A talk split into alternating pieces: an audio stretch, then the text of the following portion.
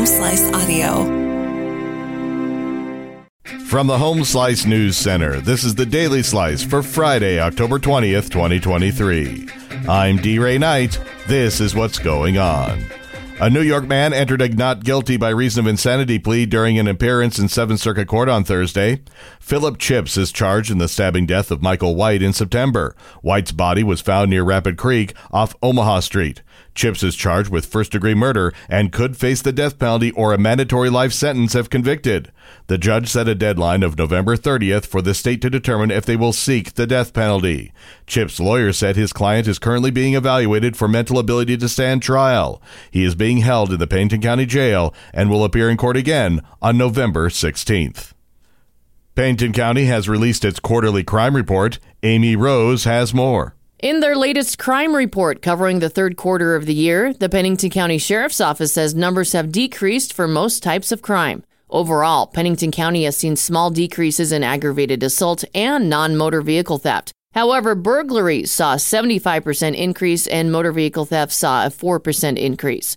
The sheriff's office also reported admissions to the care campus decreased. The care campus helps people overcome their various addictions and struggles. As for the Rapid City Police, they saw decreases in motor vehicle thefts and burglary, but an increase in robberies and non motor vehicle thefts. Fifth Street between Omaha and Main will be closed for two weeks in November. The Rapid City Pierre and Eastern Railroad will be completing repairs to the four track at grade crossing. The city will provide traffic control and complete adjacent roadway and sidewalk improvements during the project. During construction, all lanes will be closed at Omaha Street and northbound through traffic at Main will be closed. Drivers are encouraged to look for alternate routes. The dates for the closure are November 6th through the 20th. In national and international news, Israel is bombarding Gaza and evacuating a sizable town near the Lebanese border in the latest sign of a potential ground invasion of Gaza that could trigger regional turmoil. Palestinians in Gaza reported heavy airstrikes in Khan Yunis in the south, where Palestinians had been told to seek safety, and ambulances streamed into Gaza's second largest hospital. Israel's defense minister Yoav Gallant has ordered ground troops to prepare to see Gaza from the inside, hinting at a ground offensive aimed at crushing Gaza's militant Hamas rulers.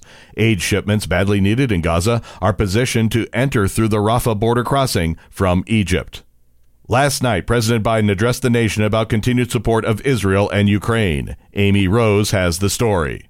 Addressing the nation from the Oval Office, President Joe Biden made his case for major U.S. backing of Ukraine and Israel in a time of war. He said Thursday night that support is vital for America's national security. The speech was an opportunity for Biden to argue that the United States has an obligation to help in both places, as well as for him to lobby lawmakers for the money to do so. The administration plans to request billions of dollars for additional military assistance for Israel and Ukraine.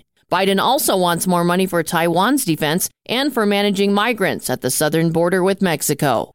Congressman Jim Jordan has made an impassioned plea to his Republican colleagues to elect him House Speaker ahead of a third vote. Jordan said at the Capitol on Friday that Congress needs to get to work for the American people. But opposition to Jordan is only deepening. GOP lawmakers have been explicitly warning the ally of Donald Trump that no more threats or promises can win over their support. More than 20 centrist Republicans are revolting over the Ohio congressman's nomination and the hardball tactics being used to win them over. Some have even received death threats.